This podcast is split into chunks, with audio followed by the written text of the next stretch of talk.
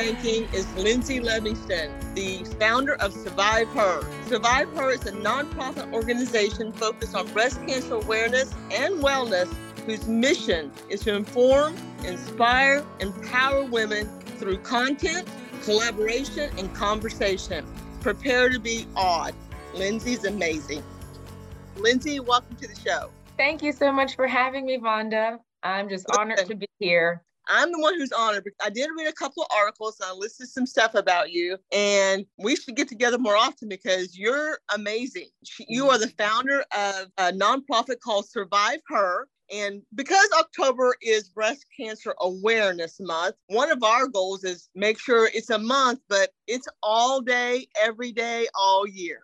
That's exactly right. Through Survive Her, our mission is to inform, inspire, and empower women about breast cancer awareness and wellness beyond the month of October. Because one in eight women are affected by breast cancer in their lifetime. And it's not just during October, it's every day. And so it's important that we keep the conversation of breast health top of mind year round. Oh, I love that. I love that story. I love we get excited about wearing pink and we talk about it. But like you said, this is something that affects so many women and so many families. So what I really want to do first is get people to know you a little bit better, to be inspired by you. So if you don't mind, would you tell us a little bit about your story and why why you founded Survive Her. Okay, how much time do we have, Vonda? As much as you want. I will do my best to summarize my story or Cliff's Notes versions with the important parts. Yeah. So, I am a native Houstonian, graduate of the University of North Texas, majored in communication studies, dual minors in dance and secondary education. So, after I graduated from college, I taught high school speech communication for two years. And then I was bitten by the journalism bug and transitioned into journalism. So, I landed in TV news and I worked in TV news in Houston, Tulsa, Oklahoma. And then I stepped out on faith and moved to New York City. I worked in a very, you know, the top market, yeah. and it was a grind, a hustle and bustle, but an experience unlike any other. So I moved there in 2011. Fast forward to 2019, July. I was in the shower. I was conducting, as I do often, a self breast exam. And I felt a lump that was abnormal, one that I hadn't felt before.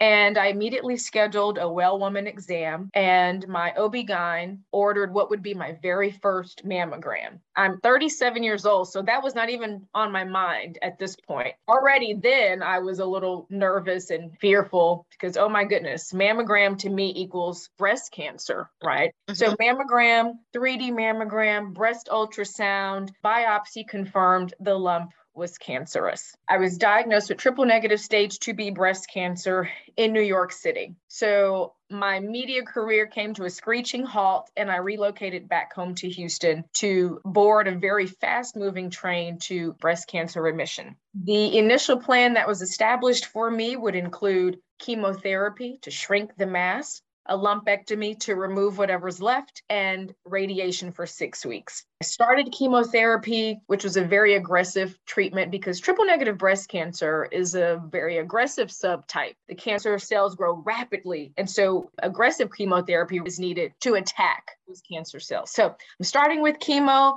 powering through receive a call from a cousin on my dad's side of the family alerting me to the fact that breast cancer runs on our father's side of the family took a genetic test, which was new to me as well. Oh, genetic testing. What is this? The genetic test revealed I carry the BRCA1 gene mutation. Really? And you right. didn't know, but you didn't. I had no know. idea because my breast surgeon did ask at the onset, Do you have a family history of breast cancer or cancer? And I said, No, not to my knowledge, at least on the maternal side. Didn't know what was happening on my dad's side. So fast forward, received those results, we change the course of treatment. So I completed 15 rounds of chemotherapy, rang the bell, and then I had a bilateral breast mastectomy and breast reconstruction to reduce my risk of breast cancer recurrence. Mm-hmm. I also had a procedure to remove my ovaries and fallopian tubes to reduce my risk of ovarian cancer. So all of that happened between July 2019 and October 2020.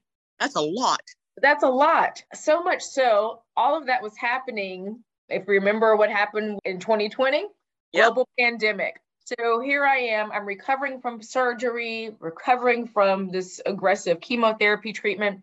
COVID happens, and I am forced to sit in stillness as we all were, mm-hmm. meditating, praying about what's next for Lindsay, this now breast cancer survivor slash media professional. What do I do now given my background and my new status? How could I marry the two? I'm making an impact and making right. a difference. So I thought of this idea to start a platform, which initially started as a media platform through which I would report the news in a meaningful way. I like to say that now. Now I'm I'm I want to share all this information I learned. You could just call me Dr. Lindsay. I learned so much information that I wanted to share it with women. So I created Survive Her to inform, inspire, empower simply by sharing my story. And so I just started with media interviews. I was so accustomed to interviewing people, I became the story. So the tables turned. Yeah. And I just kept sharing my story. And because I'm a woman of color, a young woman of color, that I was able to resonate with right. a lot of people. So just there's just power in sharing. I shared and I was sharing. And then Survive Her really evolved and start growing. And then we transitioned from what was an LLC, more like a business business into a nonprofit because I wanted to be able to raise money for women who I could see, who I meet throughout these months, who needed help, women who are underserved, women who are uninsured, women who need financial support. So that's part of the impetus of starting Survive Her. I think I left out some parts I forgot to mention. I froze eggs before I started chemo because I desired to become a mother. Right. I really appreciated that because I was not thinking at all I was confused. Who would?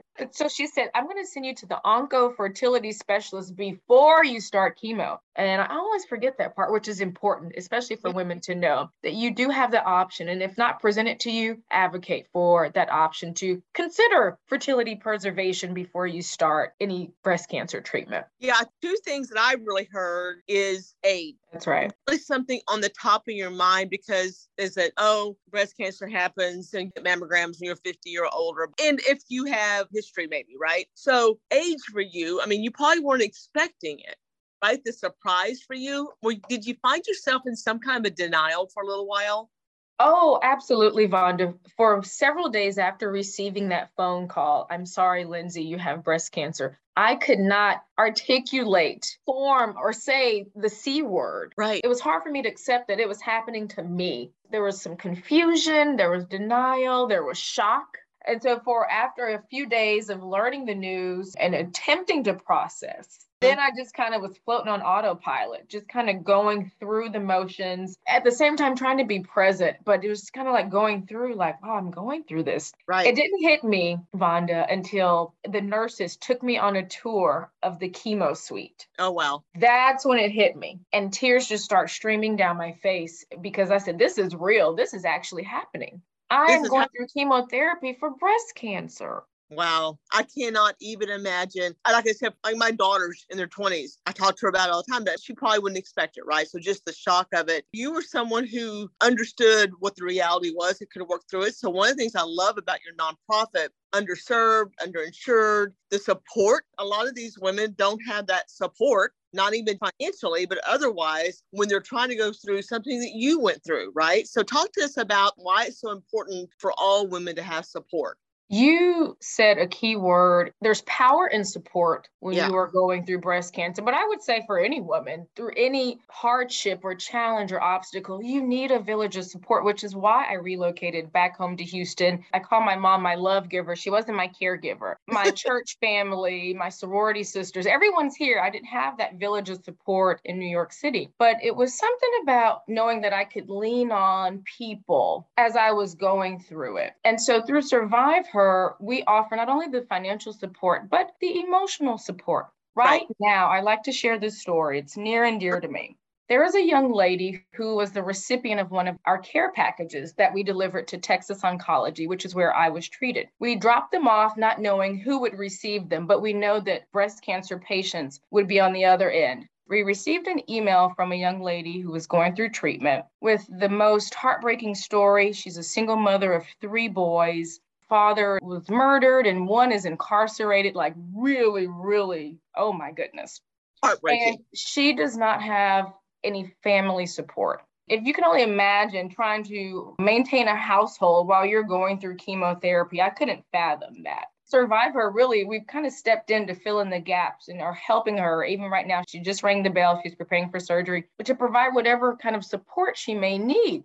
Because I was so blessed and fortunate to have the family to lean on, someone to drive me to my doctor's appointments, but she's on her own. So, however, we can help, whether it's maybe we send an Uber to get her to treatment or we're buying the backpacks for the boys. She just texts me all the time with questions because she doesn't really know how to go through this, what she needs to know, what she needs to do, how to prepare, etc. So that's just one of many examples. And Right now, we are small, but my goal ultimately is to really scale Survive Her so that we can really touch and help more women across the country. But I, am so glad of and proud of what we've done in the past two years. If I start telling you everything and all the events we've hosted, fundraisers, and the impact Survive Her has made, it makes me so proud and grateful to be able to do what we do. I think the one thing I loved about your story when I was learning more about it is that you really hit the part of people that they need the most help. It's not just what you think they need, it's what do they need? And you're listening. Isn't that what we all want? I mean, we're going through this thing that we're going through, and sometimes just someone to listen to hear us is some of what a lot of people need. They just don't have that. So one of the things I was most impressed with your foundation was really people who listen to me.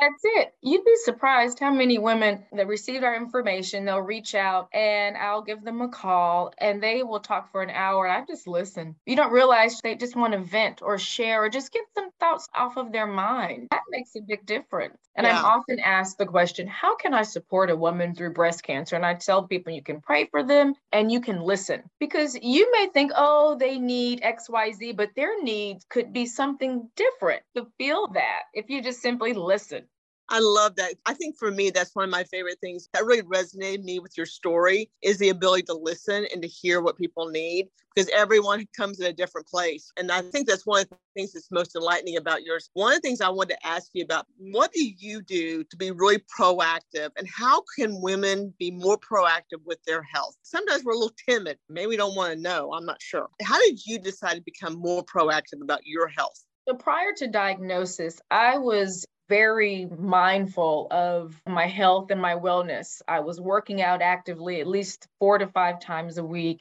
Well, I had to withstand living in New York City. You have to be healthy to be able to power through that city because it's not easy. But I will say that my diagnosis has exacerbated my level of awareness as relates to wellness. Because if we're not well as women, we cannot take care of our families. We cannot be these boss women at work we cannot change the world if we're sick or if we're not in the best shape. Part of my message to women is take care of your health. You know, everyone's talking about self care, and yes, that's important. But if you're not healthy, you can't perform, you can't change lives, you can't help others. Michelle Obama said, I cannot be a dynamic first lady and a wife to our president if I am not well. And she's right. None of us can be our best self to give to others. And health is the new wealth. Yes, I know the Powerball jackpot is now over $700 million, but really, how could you enjoy that those millions if you're not well? I also have to speak to mental health.